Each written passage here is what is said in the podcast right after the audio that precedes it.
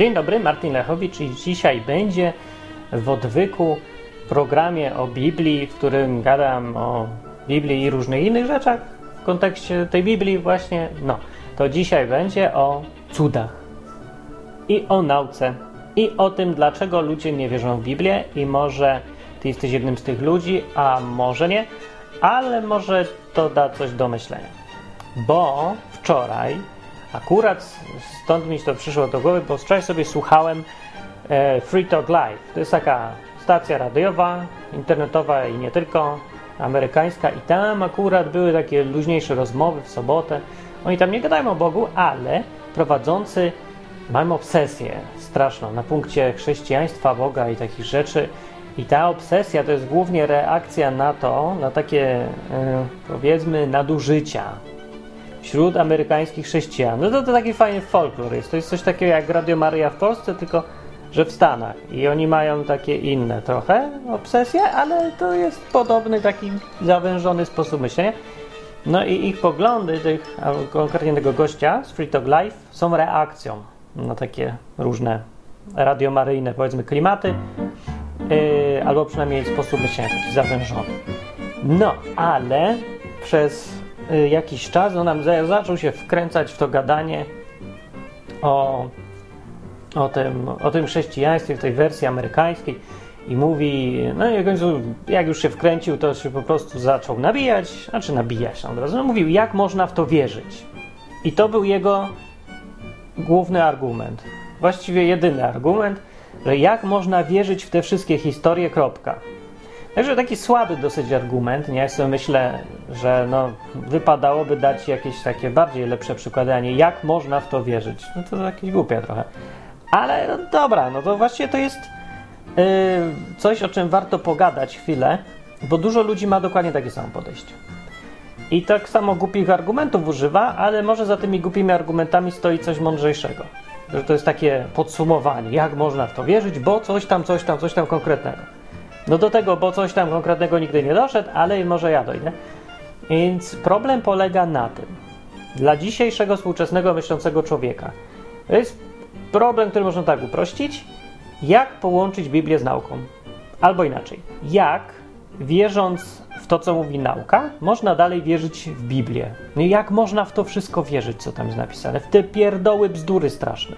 Kiedy się jest inteligentnym człowiekiem z maturą po szkole dzisiejszej, i będąc po tej szkole, można mieć absolutną pewność, że dokładnie się wie, jak działa świat, bo tak mówi nauka. No. Jeżeli ktoś ma taki problem, to yy, ten problem wynika z tego, że on ma parę innych wcześniejszych problemów, bym powiedział.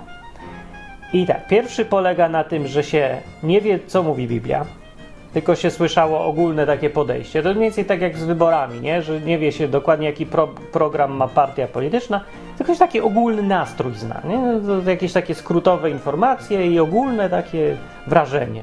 wrażenie. Więc ludzie nie czytają Biblii, bo nie znają Biblii, ale mają wrażenie, że Biblia mówi bzdury. No i takich ludzi można bardzo dużo spotkać na przykład w serwisie racjonalista.pl, zdaje się, .pl czy com, czy coś, chyba .pl no, w każdym razie w racjonaliście to tam sami tacy piszą. Czasem się coś zdarzy mądrzejszego, ale większość ludzi to są ludzie, którzy mówią o Biblii, nie czytawszy jej w ogóle.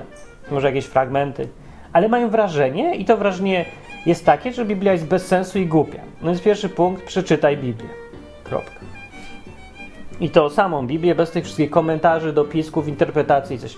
Jak się już coś komentuje, fajnie by było to znać. A jak nie, to nie trzeba komentować. Można być sceptycznym, bardzo dobrze być sceptycznym, ale niekoniecznie od razu rzucać osądami, że to jak można to czytać. Dobra, pierwsza rzecz. Ale dobra. Druga rzecz. Podejście do nauki. To jest ważniejsze, bo tak, co to jest nauka? Przede wszystkim nauka. Ludzie mają dwa podejścia do nauki, tak zauważyłem. Pierwsze podejście do nauki to jest takie, jakie być powinno, a drugie jest takie, jakie jest. Jakie być powinno podejście do nauki? Nauka to jest zbiór zasad, e, którymi człowiek powinien się kierować przy dochodzeniu do prawdy odnośnie otaczającego go świata. To jest pewien sposób myślenia i pewne podejście. To jest nauka, podejście naukowe. E, to podejście sprawia, że e, mamy, no może nie gwarancję, ale dosyć duże prawdopodobieństwo, że stosując się do tych zasad naukowych, w ogóle do podejścia naukowego, będziemy wierzyć w prawdę. Dojdziemy do prawdy. I to jest fantastyczna, fenomenalna rzecz. Uwielbiam naukę. Powiem.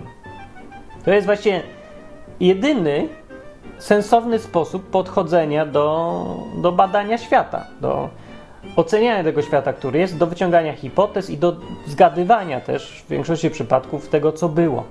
No i tutaj dobrym przykładem jest podejście do kwestii ewolucji, kreacjonizmu i ogólnie tego, jak powstało życie.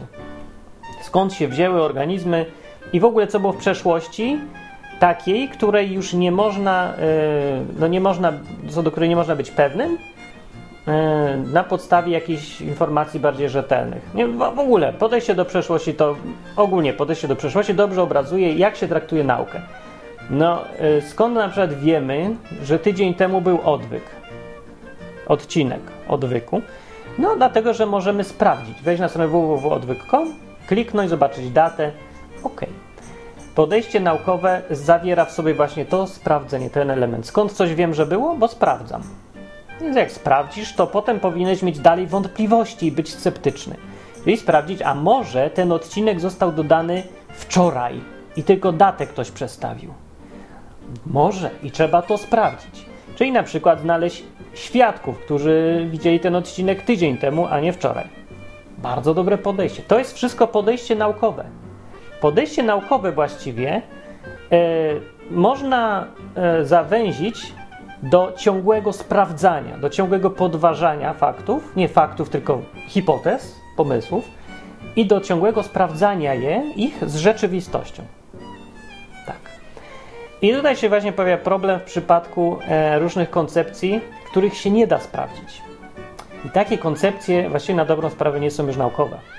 Więc wszystko, co można powiedzieć o tym, skąd się wzięło życie, nie za bardzo jest naukowe. Dlaczego? Dlatego, że się tego nie da sprawdzić. Żeby sprawdzić, czy miała miejsce ewolucja, no to trzeba by wziąć kawałek zwierza, poczekać 2 miliony lat i zobaczyć, czy się zmieni w inne zwierzę. Że jest nie do sprawdzenia, to jest nierealne. Nie? To by było odpowiednikiem podejścia naukowego przy sprawdzaniu, czy jakaś audycja była tydzień temu. No, ale tego się nie da zrobić. Jeżeli więc się nie da tego zrobić, to nauka powinna się zachowywać sceptycznie. Podejście naukowe wymaga powiedzenia nie wiem. No nie wiem jak było, bo nie mogę wiedzieć, bo nie mam tego jak sprawdzić. Mogę zgadywać, mogę się domyślać, ale pamiętajmy, że to jest wszystko dochodzenie poszlakowe, a nie dowodowe. Nie mam dowodu, że była ewolucja, mam poszlaki. Te poszlaki mogą mnie skłonić do wiary w to, że była ewolucja.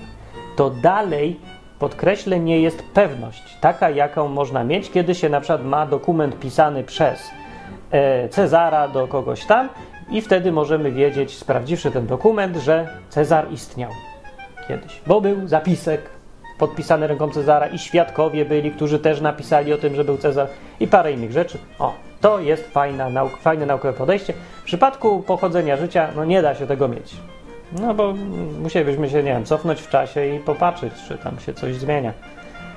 E, to, że się powykopywało różne e, szczątki czy inne rzeczy, no to niczego dalej nie dowodzi. To nie jest dowód. To jest tylko dowód, że istniały kiedyś takie zwierzęta, a nie to, że zmieniały się, że pochodzi, przechodziły jedno w drugie. Przejścia nie wykopano, wykopano tylko poszczególne organizmy. Więc mówię, tutaj jest uzasadniony sceptycyzm. Ale wracając do Biblii i nauki, teraz tak.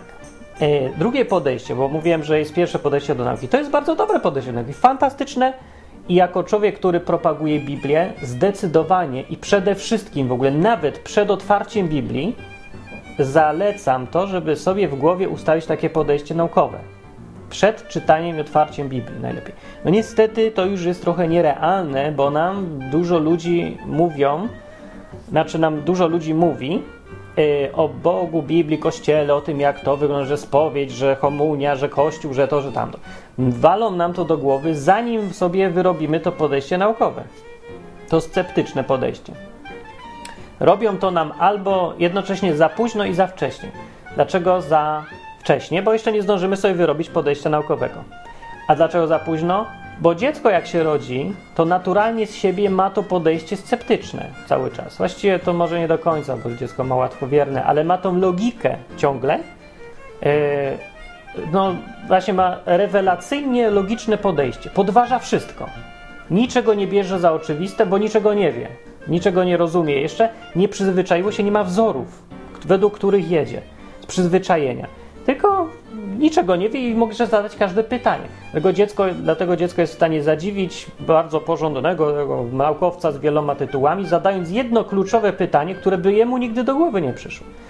Zawsze powinno być przynajmniej jedno dziecko, jak się robi jakieś debaty naukowe czy inne, żeby mogło właśnie popatrzeć kompletnie z innej strony, bez tego bagażu e, przyzwyczajeń, który zaciemnia obraz. No, ale nieważne z dzieci.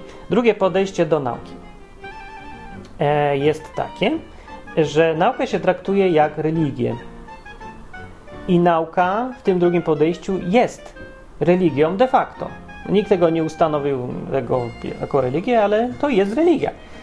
I dobrze to pokazuje właśnie to, co słyszałem wczoraj w Free Talk Live, jak gość opowiadał, e, coś tam sobie opowiadał i mówi, że no co by było, zastanawiali się, jak, co by było, gdyby to, albo gdyby tamto. I facet powiedział wtedy, no, gdyby było coś tam, to ja bym zapytał eksperta, jakiegoś naukowca. I jak on by mi to powiedział, to by tak było. O, i to jest dokładnie takie samo podejście, jak podejście ultrakatolika, powiedzmy, jakiegoś takiego właśnie zawężonymi horyzontami, który mówi: Ja zapytam księdza. Jak on mi tak powie, to tak jest. No, to teraz człowiek, który wierzy w naukę tak jak w religię, robi dokładnie to samo i zachowuje się dokładnie tak samo jak każdy fanatyk religijny. Idzie pytać eksperta. I to, co ten ekspert powie, to tak jest. I to jest dogmat. To nie jest podejście wcale racjonalne, tam racjonalne, to nie jest podejście naukowe, żeby w ten sposób traktować naukę. To jest podejście dogmatyczne. Więc nauka jest religią. Nie jest religią, źle mówię. Nauka nie jest religią, ale ludzie ją traktują jak religię. I ci ludzie oczywiście z prawdziwą nauką nie mają wiele wspólnego, bo nie na tym polega nauka, żeby trzymać się yy, dogmatycznie wszystkiego, co jest opatrzone klauzulą tak mówi nauka. To, że tak mówi nauka, to nic w ogóle nie znaczy. To nie jest podpis papieża pod dokumentem nieomylnego, że ktoś powie tak mówi nauka, w ogóle nic nie znaczy, bo nie ma czegoś takiego jak nauka, która coś może powiedzieć. Są poszczególni ludzie, którzy mogli powiedzieć tak, a inni powiedział tak, powiedzą tak. Nie ma czegoś takiego jak wiek kości, który wynosi 25 milionów lat. To jest wynik badania przeprowadzonego przez jednego gościa, który zlecił to badanie jakiejś firmie badawczej, która dała mu taki wynik, który zresztą on napisał wcześniej na papierze, bo zawsze przy badaniach się mało ludzi wie, podaje się, jakiego wyniku się oczekuje. To jest dobre, nie? To mają być wyniki takie absolutne, nie relatywne, nie takie, że wyznaczają pewną datę, ale trzeba podać w formularzu badawczym, jakie się oczekuje go wyniku żeby oni wiedzieli mniej więcej, jak przestawiać sobie dane. Tak naprawdę oni wybierają potem, które próbki są zanieczyszczone, a które nie. Jak ktoś ci napisze, powiedzmy, że wyniki próbek, taka dygresja badawczych, bierzesz jakąś skałę i zanosisz do takiego instytutu, załóżmy, że próbki wynoszą od miliona lat do 100 milionów. To się zdarza czasami aż takie odchyły, zależy jaka metoda, jakie próbki. No, więc oni muszą wiedzieć, czy ty bardziej chcesz mieć ten milion lat, czy to 100 milionów lat. Napiszesz w formularzu 100 milionów lat, to wiesz wtedy, że te próbki, co pokazują milion lat, to jest, są zanieczyszczone i się je wyrzuca. To są złe próbki, brudne. A jakbyś napisał, że to ma być 5 milionów lat, to te 100 milionów lat to są zanieczyszczone, one nie powinny tyle pokazywać. Tak to działa w praktyce. No możecie sobie sprawdzić. Ja wam nie opowiadam bajek, tylko to, co, to, co, to, co wiem od ludzi, którzy badają. Trzeba wziąć i poczytać.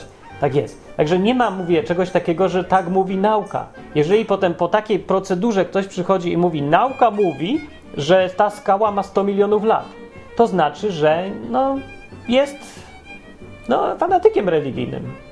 Jak ktoś, bo ktoś napisał, tak mówi nauka.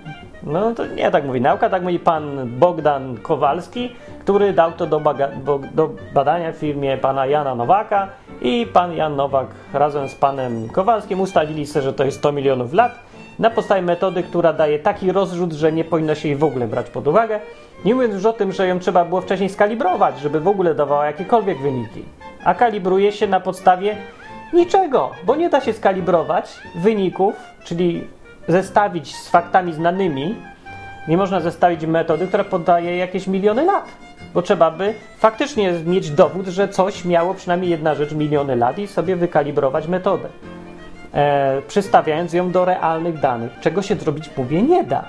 Jedyną sensowną metodą radiometryczną datowania jest metoda izotopu C14, bo ona pokazuje wiek do gdzieś 50 tysięcy lat, okres połowicznego rozpadu to jest 5 tysięcy lat z hakiem, i to się da sprawdzić, bo można sobie zestawić z historią, wykalibrować i ona podaje w miarę sensowne wyniki. Co ciekawe, niektóre rzeczy można badać metodą tą węgla C14, jednocześnie z metodami innymi izotopowymi, tymi co pokazują miliony lat, tylko nikt tego nie robi.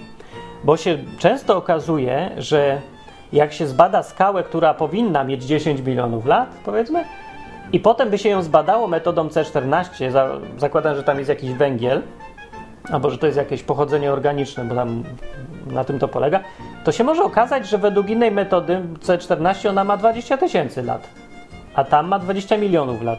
I wtedy można mieć no, zagwostkę taką. Dlatego się w ogóle nie używa tej metody, bo się zakłada, że ona, ta skała nie może mieć 20 tysięcy lat, więc nie ma jej sensu badać metodą C14. Nie? Więc nauka sam świat naukowy, sam z siebie, jest pełen nienaukowego podejścia. To nie jest w ogóle naukowe podejście, to jest podejście dogmatyczne. Znowu, najpierw sobie wymyślasz e, teorię, że coś ma mieć tyle lat i tyle, a potem sobie do tego kalibrujesz wszystkie wyniki eksperymentów.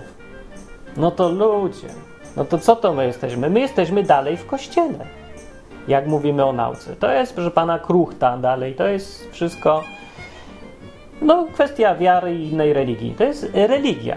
Zastąpiono sobie, ludzie sobie zastąpili y, wiarę, ślepą wiarę w to, co mówi Kościół, ślepą wiarą w to, co mówi tak zwana nauka, jako abstrakcyjny twór. Tak samo jak i abstrakcyjnym tworem jest Kościół.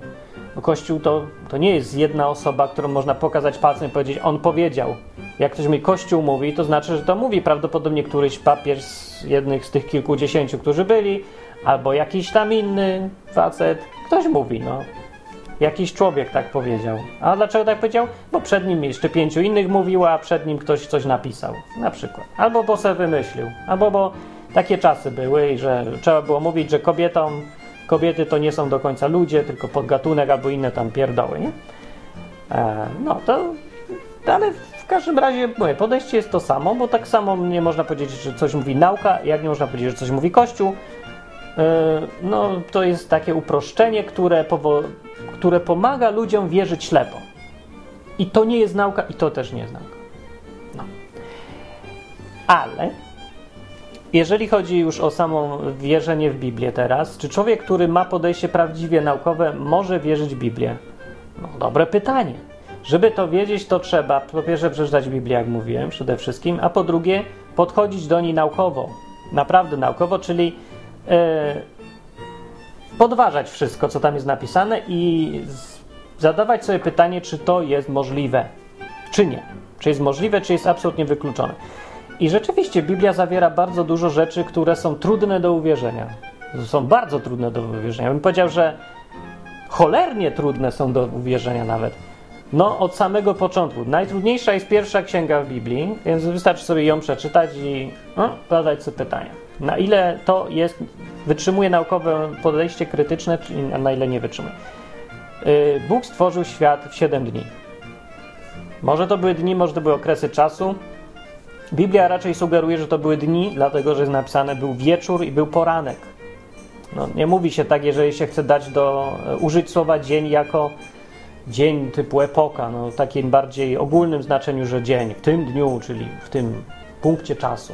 No nie, no tam jest wieczór i poranek, sugeruje, że to jest doba, przynajmniej obserwowana z Ziemi, no że słońce weszło, zaszło, raz, obróciła się Ziemia raz. No to ten obrót mógł trwać bądź ile, ja nie wiem ile wtedy trwał, mógł tyle co dzisiaj, no nie wiem, ale nie to jest najważniejsze.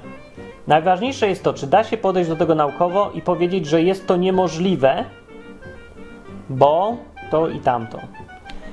No więc wydaje się to niemożliwe, to jest trudne do uwierzenia, ale nie można powiedzieć, że to jest niemożliwe naukowo, bo nie ma dowodu na to, że tak nie było.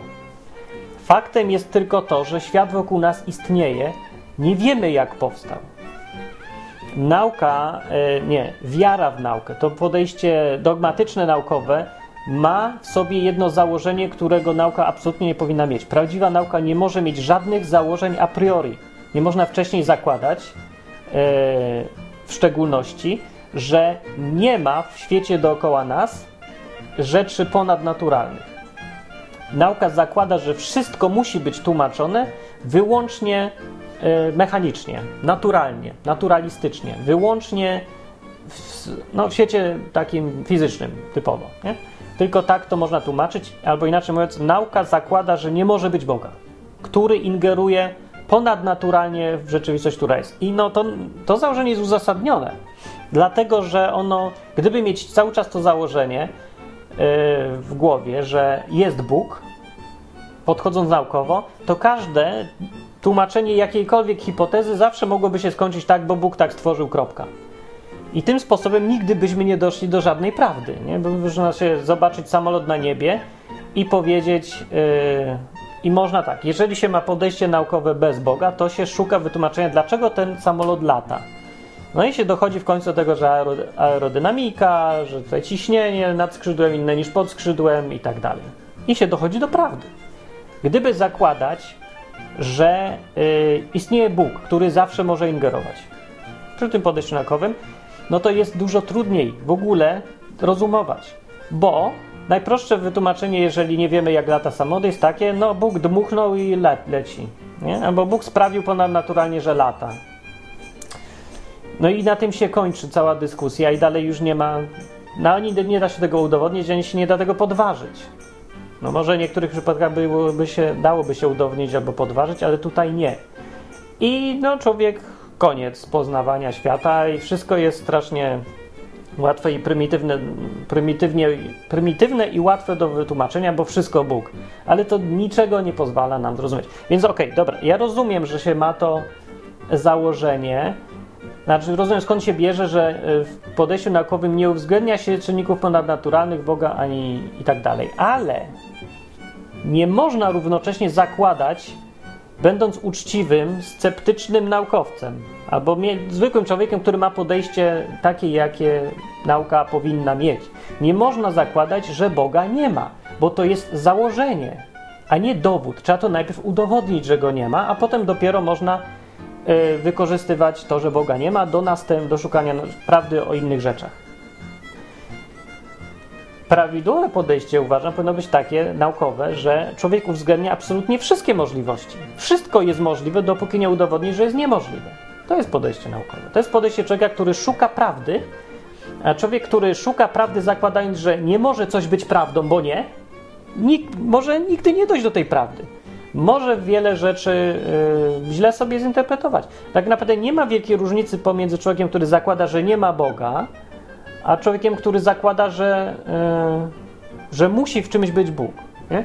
nie ma większego znaczenia, czy powiesz, yy, że samolot lata, bo Bóg dmucha, a tym, że powiesz, że yy, na przykład jakie tam są fajne rzeczy. Załóżmy, że widziałeś cud ewidentny, że ktoś zmartwychwstał na twoich oczach i mówisz, że Boga nie ma i to nie może być żaden czynnik ponadnaturalny tutaj.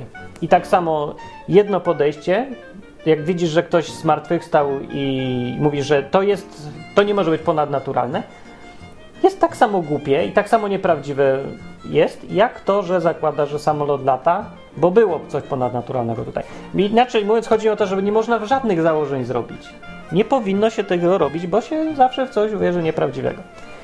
No ale Boga i czynniki ponadnaturalne trzeba brać zawsze na końcu, jeżeli nie ma innej możliwości, jeżeli nie jesteś w stanie inaczej wytłumaczyć, albo jeżeli dowiodłeś, że nie da się tego zrobić w świecie fizycznym wyłącznie. Jeżeli coś jest niemożliwe w świecie fizycznym, jeżeli się udowodni, że człowiek, który umarł i trzy dni był umarły, absolutnie martwy, wiemy o tym na 100% i nagle żyje, jeżeli nauka, wszystko co wiemy o świecie fizycznym mówi nam jako dowód, już nie, nie jako podejrzenie, tylko wiemy na pewno, że, tak, że ten człowiek nie mógł żyć, a ożył, musimy wziąć pod uwagę czynnik ponadnaturalny. To jest uczciwe podejście. Teraz wracając do Biblii i nauki. Jeżeli w Biblii da się znaleźć właśnie jakieś cuda, rzeczy niemożliwe przy podejściu naukowym, no to należy ją odrzucić. Należy uznać, że to jest brednia, bzdury jakieś są. Ale jak się dokładnie czyta tą Biblię i ma się uczciwe podejście, to okazuje, człowiek ze zdziwieniem stwierdza, że nie ma tam takich rzeczy, które można naukowo udowodnić, że są nieprawdziwe. Są rzeczy, które są trudne do uwierzenia, są rzeczy niewytłumaczalne i jest mnóstwo różnych rzeczy, o których trzeba powiedzieć, że nie mam bladego pojęcia, jak to mogło być. Ale jednocześnie nie mogę udowodnić, że tak nie było. Jest na przykład e, taki incydent w Biblii, że był jeden facet i Jozue, tam wyżynali, jakaś jedna wojenka była i Jozue nie mógł dorżnąć e, swoich przeciwników razem z tą armią. Dwie armie się spotkały, Jozue wygrał i już ich wyżynał teraz. No ale właśnie dobrze by ich było wyrżnąć do reszty, ale nadchodził szabat. Taka była sytuacja. I y, w szabat no, nie wolno wyżynać ludzi, na to wychodzi. I był dylemat, no i co? No to co, nie dorżnę ich. I Bóg wtedy zrobił taki jeden myk, zatrzymał słońce. Przynajmniej tak to jest powiedziane, że jeden dzień trwał dłużej.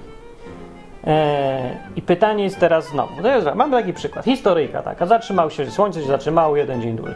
I raz tak. Ktoś, kto wierzy ślepo w naukę, ma to podejście dogmatyczne, mówi, jak można wierzyć w taką historię, koniec, wyrzucam Biblię, palę.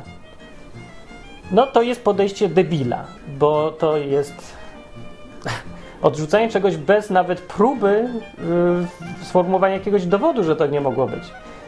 Wytłumaczenie, że bo dzisiaj, nie za, bo dzisiaj doba trwa 24 godziny, to to jest żadne wytłumaczenie. Masz dowieść, że wtedy tak było albo nie było, a nie, że dzisiaj tak jest albo nie jest. To jest jedna z prostszych pomyłek, błędów, które się stosuje przy rozumowaniu. To, że dzisiaj jakoś jest, nie znaczy, że tak było wczoraj. Nie?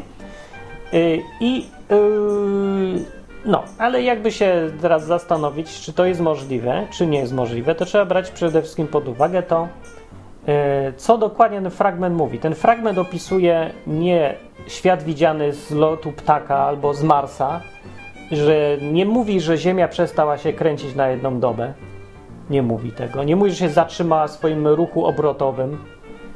To nie jest tam napisane. Jest przedstawiony świat z punktu widzenia tego faceta, który tam wtedy był. I to wyraźnie wynika z opisu, że Jozue widział, że się słońce zatrzymało.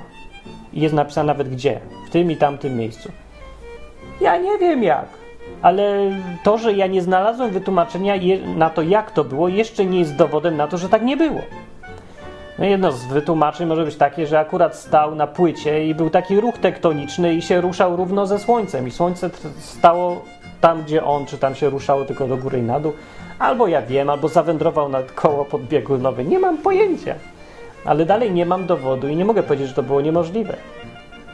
Mogę powiedzieć, że niemożliwe było, no do pewnego stopnia, niemożliwe było naturalnie, samo z siebie, żeby Ziemia się w jednym momencie zatrzymała. No to jest niemożliwe, bo siły bezwładności by wszystkich wywaliły w kosmos i, i pozgniatały zresztą wszystko, co jest na Ziemi. Nieważne, nie jest możliwe. Z punktu widzenia fizyki możliwe jest ponadnaturalnie, ale od razu szukać wytłumaczenia ponadnaturalnego to jest znowu takie jakieś, no właśnie głupie, nie? Podejście. No może jakieś jest. No można sobie szukać tego teraz, ale dalej mówię, że nie można powiedzieć, że ta historia nie mogła mieć miejsca nie można powiedzieć naukowo. Można nie wierzyć. O, i to jest uczciwe podejście. Można nie wierzyć w te historyjki biblijne i trzeba tak mówić, że ja nie wierzę, a nie mówić, że nauka mówi, że tak na pewno nie było, bo to jest po prostu zwyczajnie nieprawda. E, to jest tylko dowód na to, że ktoś, kto jest mm, w sekcie naukowców albo w religii naukowców i jest częścią tego odłamu religijnego pod tytułem nauka. On akurat nie lubi konkurencyjnej jakiejś religii e, i Biblię zakwalifikuje jako właśnie część jakiejś religii i on będzie odrzucał ją na dzień dobry, bo on wierzy w sektę, która się nazywa nauka i wierzy we wszystko, co tylko jest podpisane, tak mówi nauka. Nawet nie sprawdza, bo po co. No, większość ludzi, jak mówię, ma takie podejście. I to jest przykre, bo ci ludzie nie dojdą nigdy do prawdy. No, dojdą do prawdy w różnych tam innych rzeczach. No, wiedzą, że jest grawitacja i wiedzą, że jest aerodynamika, ale nie potrafią wytłumaczyć kupy innych rzeczy. Z najważniejszą rzeczą na czele, czyli skąd my się tu do cholery wzięliśmy. No bo tłumaczenie, że była biogeneza, to już przy dzisiejszej wiedzy to już jest głupota. To jest ignorancja, to jest brak informacji. Nie mogło życie powstać po prostu, tak jak to tłumaczyli, e, jak to dawniej tłumaczyli, jeszcze w latach 50. i 60. Zwłaszcza komuniści lubili to, że tam były cztery związki w pierwotnej zupie, walnął piorun i po prostu poszło, wyrosło. No nie wyrastają tak skomplikowane rzeczy, no niemożliwe, zbyt skomplikowane. W ogóle to się kłóci z zasadami biochemii wieloma. No, ale to o tym było w innym odcinku. No, ale różne inne rzeczy, które ludzie obserwują w życiu codziennym, których nie są w stanie wyjaśnić. A i tu mają dylemat. Ja nie wiem, jak ci ludzie, którzy wierzą e, religijnie w naukę, są w stanie zachować spójność umysłu, jeżeli natrafią na przypadki rzeczy wokół siebie, których no, nie da się wytłumaczyć tylko naturalnie. Że tam ewidentnie wygląda, że tam jest jakiś czynnik ponadnaturalny, ale oni sobie dorabiają własną teorię, że musi przecież być naturalny. No, nie wiem, no dochodzą do jakichś absurdów dziwnych, nie? Że widzą ktoś zmartwychwstał i mówią, że to złudzenie optyczne, że 15 tysięcy ludzi miało halucynacje jednocześnie i takie inne rzeczy. No, widać, że to ich historyjki są naciągane, a nie te wytłumaczenia, że tam jest element ponadnaturalny. No one się robią dużo sensowniejsze w porównaniu z wytłumaczeniami tych naturalistów, takich, którzy na siłę mówią, że nie ma nic ponadnaturalnego na Ziemi. Well, albo że to mózg. No, mózg od razu. Mózg jest częścią świata fizycznego akurat, a nie ponadnaturalnego. Mózg nie potrafi sam siebie zmartwychwstać czy inne takie. Dobra. Yy, a co do tego, czy co do tego, czy cuda są możliwe i na ile są możliwe, albo rzeczy niewytłumaczalne, to, że jest w to trudno uwierzyć, to to jest całkiem zdrowe przecież. To jest bardzo normalne podejście. I powiem na koniec, że Einstein miał taki sam problem. Chociaż e, paradoks przy Einsteinie polega na tym, że on sam z siebie sformułował teorię, która kłóci się ze zdrowym rozsądkiem. Teoria względności Einsteina jest e, wbrew takiemu trzeźwemu, trzeźwemu rozsądkowi, wbrew temu dokładnie instynktowi człowieka, który każe mu odrzucać Biblię, bo tam jest coś ponadnaturalnego. To jego własna teoria Einsteina jest dokładnie taka sama. To jest teoria, która mówi, w skrócie powiem, albo jedna z rzeczy, która wynika wprost z tej jego teorii, która jest prawdziwa, nawiasem mówiąc, potwierdzona empirycznie. To już nie jest teoria, wiemy już, że tak jest, zgadza się z, z doświadczeniami z rzeczywistości. Więc jest taka sytuacja, że wyobraź sobie, że e, tutaj to jest, potrzebuje, ilustracja będzie, nie ma, oto będzie to. Nie, to też kupię. Sobie tutaj jakiś punkt, który się podróżuje sobie. Podróżuje sobie bardzo szybko przez przestrzeń, ten Bóg z bardzo dużą prędkością. Powiedzmy prędkość, połowa prędkości światła. Jeżeli teraz na tym punkcie stoisz, albo masz samochód i on sobie bardzo szybko jeździ, podróżuje z prędkością połowy prędkości światła. Takie zadanie będzie chwilą. I jesteś teraz e, w tym samochodzie i strzelasz z niego kulą, która bardzo szybko leci, dokładnie też z prędkością akurat tak się złożyło, połowa prędkości światła. I wystrzeliłeś z tego samochodu do przodu. I teraz ten pierwszy człowiek, który patrzy i na ten samochód, i na tą kulę, Patrzy, jak się obie oddalają bardzo szybko. Pytanie jest takie: jaką prędkość ma ta kula, jeżeli się patrzy na nią oczami tego gościa, który został za tym samochodem i za tą kulą? No i teraz człowiek naturalnie myśli sobie, że powinna to być prędkość światła, bo pół prędkości światła plus drugie pół prędkości światła to jest i cała prędkość światła. No i w rzeczywistości się okazuje, że wcale tak nie jest. Wcale to nie jest prędkość światła. To jest gdzieś tam 0,75 mniej więcej, nie wiem ile tam jest dokładnie, ale to jest nie tyle, ile powinno być. I jak się zrozumie tą teorię, to człowiek zaczyna wątpić we własny mózg, bo we własny rozum, we wszystko, co widzi dookoła, jeżeli się to zrozumie, to zjawisko. Że, bo wychodzi na to, że 2 plus 2 powinno się równać 4, a równa się 3. I to jest bez sensu. Teoria względności taka właśnie jest i ona pokazuje, że świat jest bez sensu, ale jest taki. Yy, I wyniki eksperymentów dokładnie potwierdziły założenia Einsteina, że właśnie jest dokładnie tak, jak on mówi, że 2 plus 2 równa się 3. W świecie realnym, naszym dookoła siebie. I teraz człowiek, który sformułował teorię, która przeczy zdrowemu rozsądkowi, e, nie mógł wierzyć z kolei w teorię kwantową, która przeczy zdrowemu rozsądkowi dużo bardziej jeszcze, bo według e, teorii, teorii kwantowych to w ogóle nic nie istnieje i wszystko istnieje tylko z jakimś prawdopodobieństwem, a dokładając jeszcze do tego zasadę nieoznaczoności, to wynika z tego, że nie da się tego wszystkiego zbadać i zmierzyć, bo każde badanie ma wpływ na wynik. Więc nie da się czegoś obserwować, nie ingerując w to. E, no, więc połączenie tych dwóch rzeczy sprawia, że yy, właściwie nic nie jest pewne. Na nic nie można patrzeć jako na coś pewnego i wszystko jest potencjalnie możliwe. Doku, dosłownie wszystko jest potencjalnie możliwe i wszystko jest tylko z jakimś prawdopodobieństwem. Nie ma czegoś takiego jak prawdopodobieństwo 100%, nigdy. Nigdy, w ogóle nigdy, przenigdy, nigdy. W rzeczywistości naszej dookoła. E, więc zawsze istnieje jakiś procent tego, że teraz mi na ręce wyrośnie kaktus. Ewentualnie. Czy to jest możliwe według teorii kwantowych? To jest absolutnie możliwe. To jest strasznie nieprawdopodobne, ale możliwe jest. No, więc y, Einstein nie mógł wierzyć, że nie, nie chciał zaakceptować takiego wytłumaczenia świata, które zakłada, że wszystko właściwie jest możliwe, bo to sprawia, że nie da się zobaczyć żadnych takich zasad w świecie, którymi można się kierować i którymi można sobie wyliczyć wszystko. Ale ludzie mimo wszystko próbują to dalej zrobić. Cały czas szukają e, teorii wszystkiego, która wytłumaczy wszystko jako, sprowadzi wszystko do jakiejś jednej zasady, do jednego wzoru. I z tego wzoru będzie można wyprowadzić wszystko w rzeczywistości. No i to, że nie sformułowano żadnej teorii do tej pory, z którą wszyscy by się powszechnie zgodzili bez wątpliwości, no to świadczy o tym, że nie ma takiej teorii i nie będzie. Na to wychodzi, że z punktu widzenia nauki samej, bo o nauce ciągle mówimy tu, wszystko jest możliwe. Nie ma czegoś takiego jak to, że e, coś jest niemożliwe w ogóle. Jeżeli mieć do tego podejście kwantowe, to jest wszystko jakieś takie lipne i mi się to też nie podoba, tak jak Einsteinowi, ale ja tylko mówię o tym, że nawet człowiek, który sam podważa to, co jest oczywiste, to, co się ludziom wydaje oczywiste, że jest jakaś rzeczywistość, nawet on sam miał problemy z uwierzeniem w to, że coś nie jest oczywiste.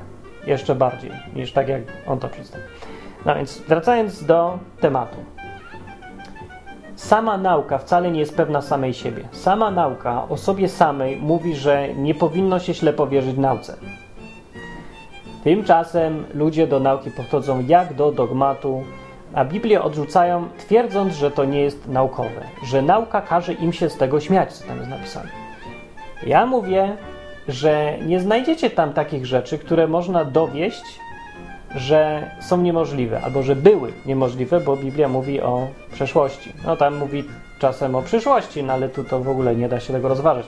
Tam, gdzie mówi o przeszłości, to można zbadać i można tylko stwierdzić, że te rzeczy są trudne do uwierzenia, ale nie można powiedzieć, że są naukowo niemożliwe. Jak to stworzenie świata w 7 dni, kto mi powie, że to jest niemożliwe? To jest na pewno ponadnaturalne, ale jakoś ten świat powstał.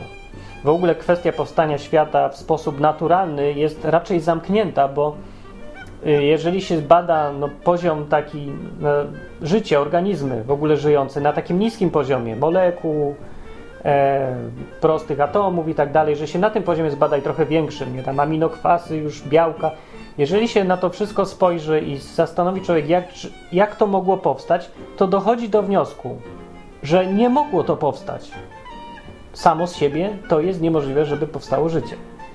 I jeżeli dojdzie do takiego wniosku, to powinien się zaszczelić właściwie, bo dochodzi do sprzeczności, że nie możemy istnieć, a istniejemy. I człowiek, jeżeli ma tutaj podejście, że dalej uważa, że nie ma tutaj nic ponadnaturalnego w powstaniu nas, nas samych, życia, no to ja nie wiem, jak on może żyć sam ze sobą. Twierdzi jednocześnie, że tak. Naturalnie nie mogło powstać życie, widzi, że naturalnie powstało życie, bo istnieje, ale jednocześnie nie ma rzeczy ponadnaturalnych. Jak to jest w stanie pogodzić człowiek? Nie da się. Jedyne, co może zrobić, to y, za cholery nie uwierzyć, że życie mogło powstać nienaturalnie, że nie mogło powstać. Nie może w to uwierzyć po prostu, bo to by mu wybuchł mózg od tego. Zawiesiłby się, bo by musiał coś podzielić przez zero, a tego się nie da zrobić. No. Musiałby uznać, że 2 plus 2 równa się 4 i jednocześnie równa się 3. Co jest niemożliwe, ale musiałoby tak być, bo tak jest. No i ja, no problem, no ja wiem, że jest problem. I rozwiązaniem tego problemu jest nie udawanie, że życie mogło powstać w nieskończoność, bo już przy dzisiejszej wiedzy wiadomo, że nie mogło. Nawet Dawkins już wie. A ludzie dalej się upierają, że mogło samo z siebie powstać. Abiogeneza mogła być. Nie mogło być abiogenezy. No, ale y, ludzie się dalej upierają, bo jedyną alternatywą do tego upierania się ich jest uznanie, że musiał tam być czynnik ponadnaturalny. Musiał być ktoś z zewnątrz. Musiał być coś, czego, co jest poza mechaniką naturalną, jaką dzisiaj znamy. Albo można, powiedzmy, powiedzieć, że no, kiedyś to się wytłumaczy. To jest dalej kłamstwo. Nie wytłumaczy się, bo już dziś wiadomo, że to jest niemożliwe. Nie, nie ma już na co czekać. Nie musimy czekać, żeby stwierdzić, czy to jest możliwe, czy nie. To już jest stwierdzone, to jest niemożliwe. Przy tej wiedzy, którą mamy dziś. Białka nie powstają naturalnie, nie mogą powstać. Nie da się, żeby powstały, bo nie mogą wystąpić takie warunki w ogóle. Żeby powstały aminokwasy, musi być wysoka temperatura, żeby powstać białka, musi być niska. I nie może powstać jednocześnie DNA, z którego powstaje białko, i jednocześnie białko stworzone przez to DNA. No, to jest taki problem, jajko czy kura było jedno, było wcześniej. No, nie mogło to powstać, musiało być to jakoś inaczej zaczęte, żeby, że trwa do dziś. No. Jak? No ja mówię, że był czynnik ponadnaturalny, bo to jest jedyne, jedyne wyjście w takiej sytuacji. Musi być, no, musi być. I to jest wprowadzanie do nauki czynnika ponadnaturalnego i ja bym był bardzo zadowolony, gdyby ludzie, y, którzy mają to podejście naukowe, racjonalne i starają się wytłumaczyć i podważają wszystko i chcą dojść do prawdy, gdyby ci ludzie y, zrezygnowali wreszcie raz na zawsze z tego założenia, że nie istnieje nic ponadnaturalnego, bo wystarczy popatrzą sami na siebie, na swoje ręce i zadadzą sobie pytanie, skąd się one wzięły i dojdą zawsze rozumowaniem do tego, że nie mogą one istnieć, nie mogły powstać naturalnie, wyłącznie materialnie, wytłumaczeniem takim materialistycznym. No. To chyba tyle, co rzec chciałem na temat Biblii i nauki. E, no i to, do czego właśnie zachęcam, tylko na koniec to, żeby przeczytać tę Biblię i żeby podejść do niej, pomyśleć nad tym, czy te wszystkie cuda, cudeńka są tak naprawdę naukowo niemożliwe, czy tylko są trudne do uwierzenia. Bo to jest różnica. To jest różnica i oczywiście jest bardzo uczciwe powiedzieć, że ja w to nie wierzę, co mówi Biblia. To jest jak najbardziej uczciwe i nie mam z tym żadnego problemu i nie, nikogo nie uważam za gorszego intelektualnie, bo nie wierzę w Biblię. Ależ skąd? Może być gigant intelektualny, przy którym ja jestem karłem. Pewnie, że może być, o ile mówi, że ja w to nie wierzę, mnie to nie przekonuje. Jest małe prawdopodobieństwo. Bardzo słuszne, naukowe, dobre podejście. Ale jeżeli ktoś mówi, e, to są głupie historyjki i jak można w to wierzyć, to i zakłada, że tak nie mogło być, bo mu tak nauka mówi, której nie ma, właśnie czegoś tak jak nauka, no to to jest, przepraszam bardzo, dogmatyk, to jest człowiek skruchty, to jest człowiek typu Radio Maryja i ojciec e, Natanek. To jest dokładnie tego typu człowiek, który sobie tylko zamienił jedną religię na drugą. To jest wyznawca religii pod tytułem nauka, który dogmatycznie słucha zamiast księdza to jakiegoś człowieka, który się podpisuje naukowym tytułem, a tak naprawdę zgaduje sobie. No, zresztą, co kogo obchodzi wtedy, co jest naprawdę. Ludzi wtedy interesuje, co mówi naukowiec, co mówi człowiek z mojego obozu. Nie? Tak jak człowieka nie interesuje, czy Wisła, czy Krakowia grają lepiej, tylko tego, kto jest kibicem Wisły, interesuje to, co mówi Wisła, albo to, żebym był za Wisłą i w ogóle, żeby Wisła, Wisła była najlepsza, a tego za Krakowią, żeby Krakowia była najlepsza. A to kto ma rację, to w ogóle jest nieistotne i to jak było naprawdę i to kto wygrał, to też jest nieistotne. W ogóle jest wszystko nieistotne, ważne jest, żeby moje było mojsze. No, więc jak może masz gdzieś takie jeszcze podejście, to już przestań go mieć, bo tylko wychodzisz na durnia. Wychodzisz na takiego samego faceta, jak ten, z którego się śmiejesz, że chodzi do kościoła i powtarza wszystko ślepo jak owca albo baran, to co mu ksiądz mówi, bo ty robisz dokładnie to samo, powtarzasz jak baran to samo, co ci mówi każdy, kto się powołuje na naukę i mówi, że to jest naukowe, tak mówi nauka, robisz dokładnie to samo, stary, więc przestań tak robić, wyluzuj, podejdź sceptycznie do wszystkiego i jeżeli chcesz mieć naprawdę naukowe podejście, to nie masz innego wyjścia, musisz szukać sam i sam badać. Nie ma drogi na skróty. Możesz albo komuś wierzyć i wtedy jesteś takim religijnym człowiekiem, który wierzy komuś, że on mówi tak albo inaczej. Ktoś może mi wierzyć, ale to wtedy dalej jest religia, jest wiara w to, co mówi Martin z programu Odwyk. Dalej głupie. Albo możesz myśleć sam, na własny rachunek i możesz nawet dojść do tego, do czego na przykład ja doszedłem, e, a to jest moje przekonanie i moja wiara w to, że Biblia jest, mówi prawdę. Że tak rzeczywiście było, uważam, to jest największe prawdopodobieństwo, zdecydowanie najbardziej sensowne wytłumaczenie świata w moim odczuciu. A ty sobie musisz znaleźć własną drogę i własne e, w to, w co ty wierzysz. I mam nadzieję tylko, że to nie będzie dogmat następny, tylko to będzie coś twojego, do czego sam doszedłeś i w co sam wierzysz i potrafisz wytłumaczyć to komuś, kto cię zapyta. To jest dobry test na to. O, test na koniec już sam, tylko test. Jeżeli chcesz sprawdzić, czy jesteś człowiekiem, który ma naukowe podejście, doszukuje się prawdy, czy jesteś człowiekiem religijnym, który traktuje jak dogmat coś, to, yy, to właśnie zrób sobie taki test i yy, idź do kogoś, kto ma kompletnie inne zdanie i powiedz mu tym, co wierzysz i poczekaj, aż on cię zapyta dlaczego? Albo skąd to wiesz? I sprawdź, czy jesteś w stanie mu to wytłumaczyć. Jeżeli Twoje wytłumaczenie będzie konkretne, bo to, bo tamto, bo tu coś wykopali, bo to ma tyle lat, bo to czytałem tutaj i mi się zgadza z tym, co tam wykopano wtedy. Jeżeli to będzie konkretne wytłumaczenie, znaczy, że masz podejście naukowe. Dobre podejście masz, bo doszedłeś do czegoś sam badając i masz swoje własne przekonania. Idziesz swoją własną drogą. Rewelacja. Ale jeżeli powiesz, bo tak mi powiedział ktoś, albo bo zobacz sobie filmik na YouTube, albo bo tak powiedział Dawkins, albo Martin, albo ksiądz, albo papież, albo siostra, albo babcia, albo nauczyciel w szkole, to znaczy, że masz fajną religię i jesteś następnym fanatykiem religijnym. Jakich jest mnóstwo dookoła, pełno. Większość ludzi to są fanatycy religijni. Jedni wierzą w kościół, drudzy w naukę, trzeci w jakiegoś faceta, ale to się dużo od siebie nie różni. Jedni mogą dobrze na tym wyjść, bo mogą zaufać komuś mądrzejszemu, a drudzy gorzej, bo mogą zaufać komuś głupszemu. Eee, ale to jest ogólnie gorszy pomysł, bo chyba lepsza własna droga i robienie, jak już musisz robić błędy, to lepiej na własny rachunek, nie? Własne błędy niż czyjeś błędy. Jak już płacić za długi, to lepiej płacić za swoje długi niż za czyjeś długi. Ja bym tak powiedział. Dlatego zawsze lepiej mieć podejście naukowe i szukać samemu. Dobranoc, mówił Martin Lechowicz. Strona www.odwy.com, pisz komentarz, wyślij znajomym, może się ktoś odniesie do tego, może znasz jakiegoś fanatyka, takiego naukowego fanatyka, no puść to, no może sobie, nie wiem, może mu to da trochę do myślenia. To, co mówię tutaj teraz. To ma dać do myślenia, nie musi się z tym zgadzać. Ma sobie pomyśleć. Dobra, tyle, dobranoc. Martin Andrzej, pa!